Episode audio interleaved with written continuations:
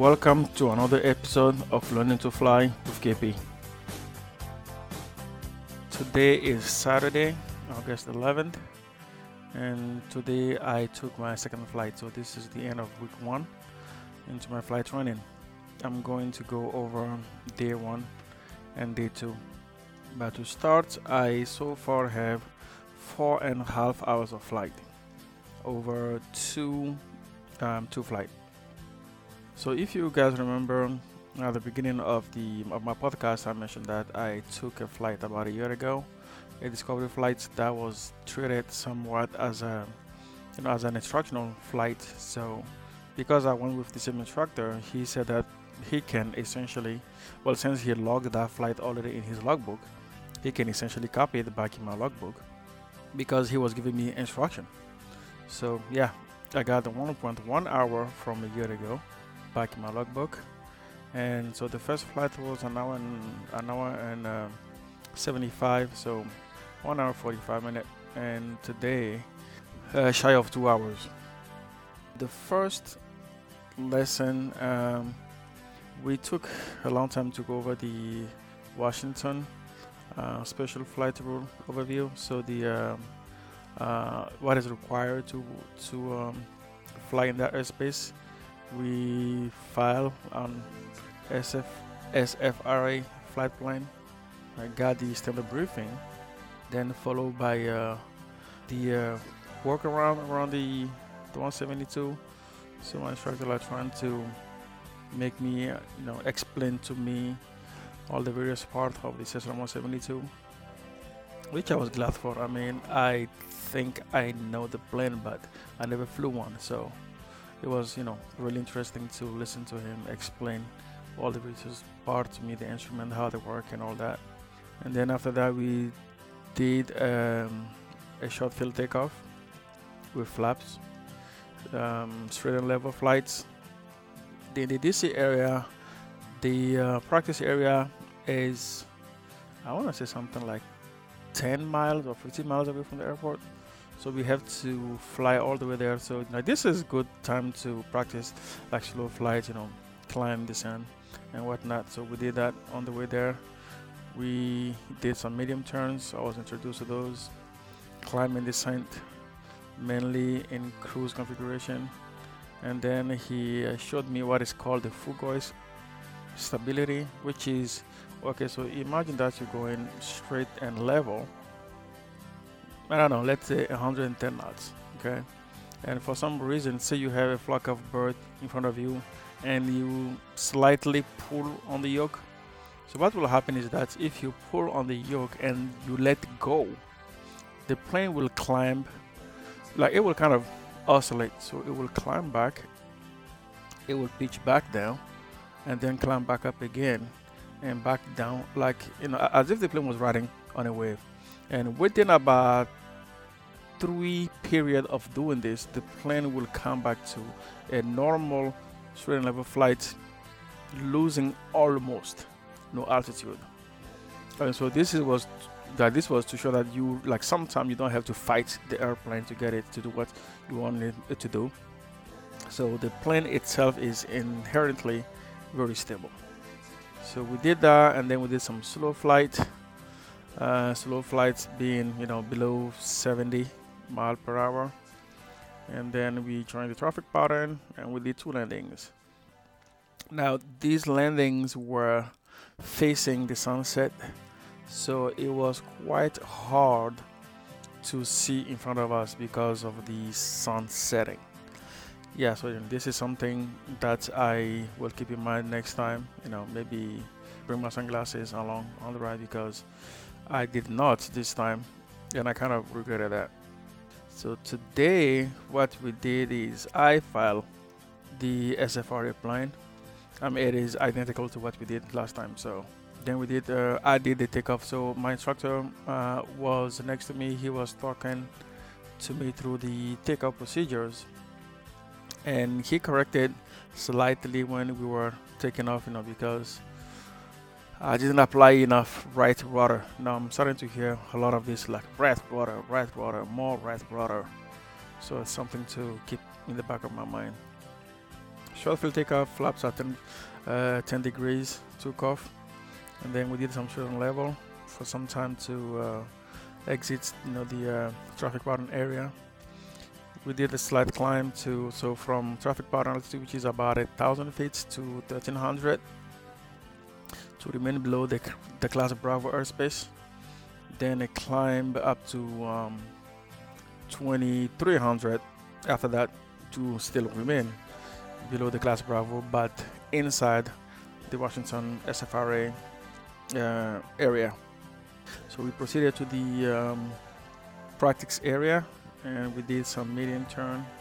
Oh, on the way there, what we did is VOR tracking. So I already understand the concept and the principle of VORs, um, mainly from YouTube and also from practicing in the flight simulator.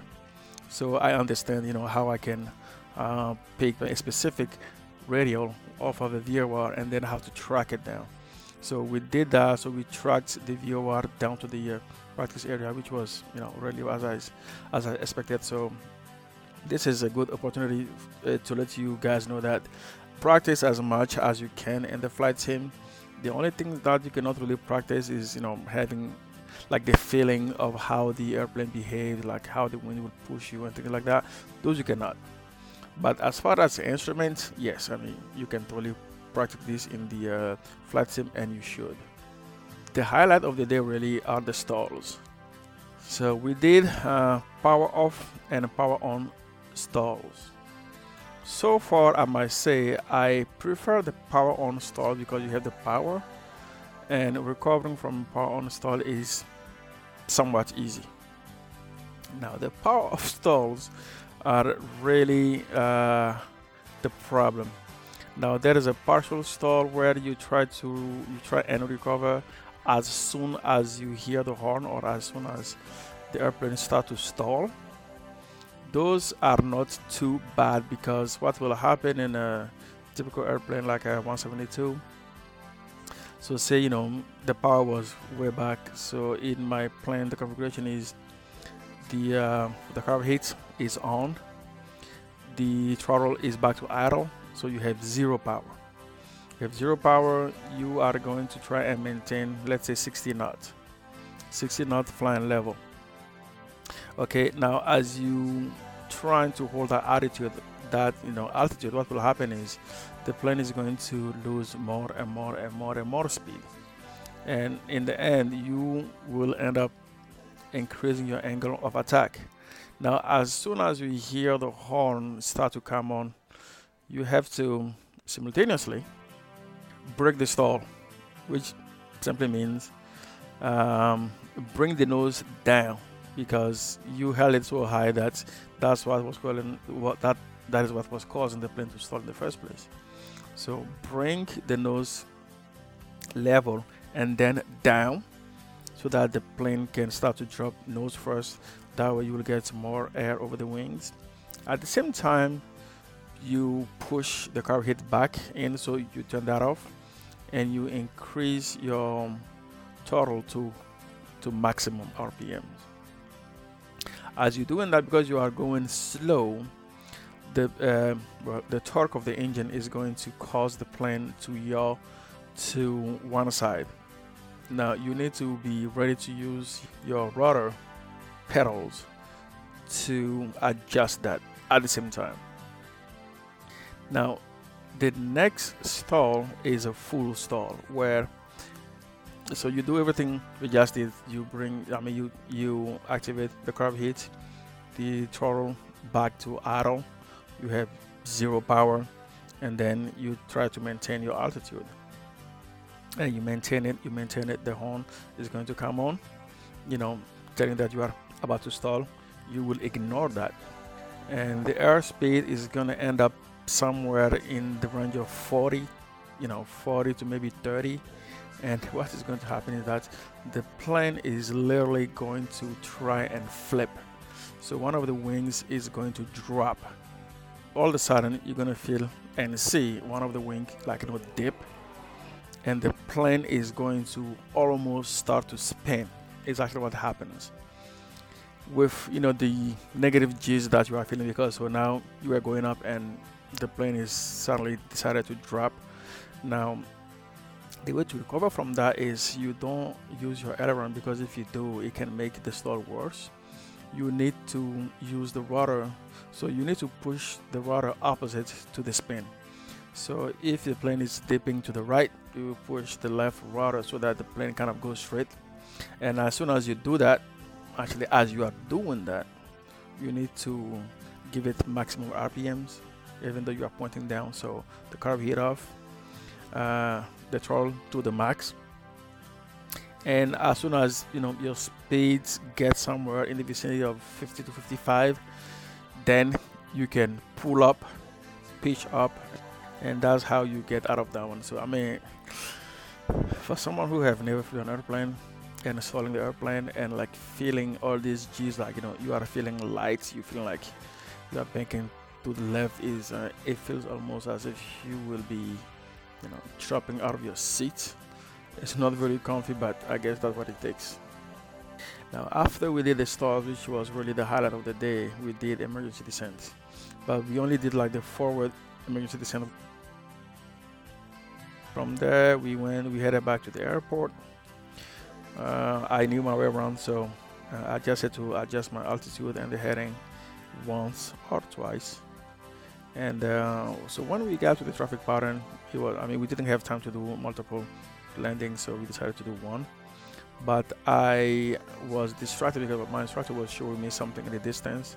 So I ended up having a very short base. And what that caused is that I was way too high. Well, not way too high, I was high on final. So doing the normal um, approach procedure wasn't going to make it. I mean, we will have to go around. Now, what he decided to do is to introduce me to the forward slip, where essentially what you do is you put the aircraft in the worst possible aerodynamic um, position so that it causes the maximum amount of drag on the airplane. So, I mean, you can search the internet for forward slip, but to illustrate it's okay so you have the runway in front of you looking at you you know straight in front of you. What you do is you you decide. You choose the left or the right rudder and you push on it to the maximum. So basically what you end up having is the airplane wants to go sideways okay? And then you use the aileron uh, control to keep the airplane from from actually going away from the uh, from the runway but keeping it straight now what that causes is that like the airplane will expose a huge uh, part of its side to the wind and that will cause maximum drag on it. So we did that. We lost quite a bit of altitude fast. Uh, we landed about the end of the of the first third of the runway. But i mean like i really don't feel like i was in control of this landing at all because we came in sideways and the plan is so as you get you know really close say 10 feet above runway now you let go of the rudder and the aileron so you kind of like adjust you know back to normal landing configuration as far as you know how your airplane is pointing at. And then from there it's just regular old landing. Yeah it was it was a bit you know complicated. Once because like I didn't expect that. So if I was told, oh, we will be doing forward slip, I will be mentally prepared to do that. I have done it in the flight sim before, but it feels different when you are doing it in an actual airplane. So that is essentially what we did today.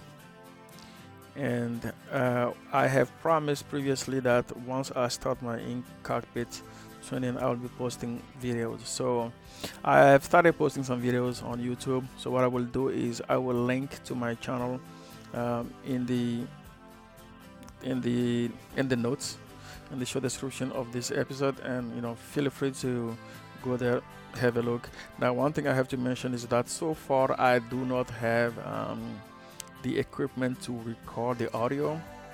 So for this first flight, it's just the video really and my equipment should be arriving soon and uh, so the next episode i hope will have the atc portion of it on the flight so that you'll be able to both see and hear uh, me fly around in the Washington Special Flight Rules area. The dream is alive. I'm about to become a pilot.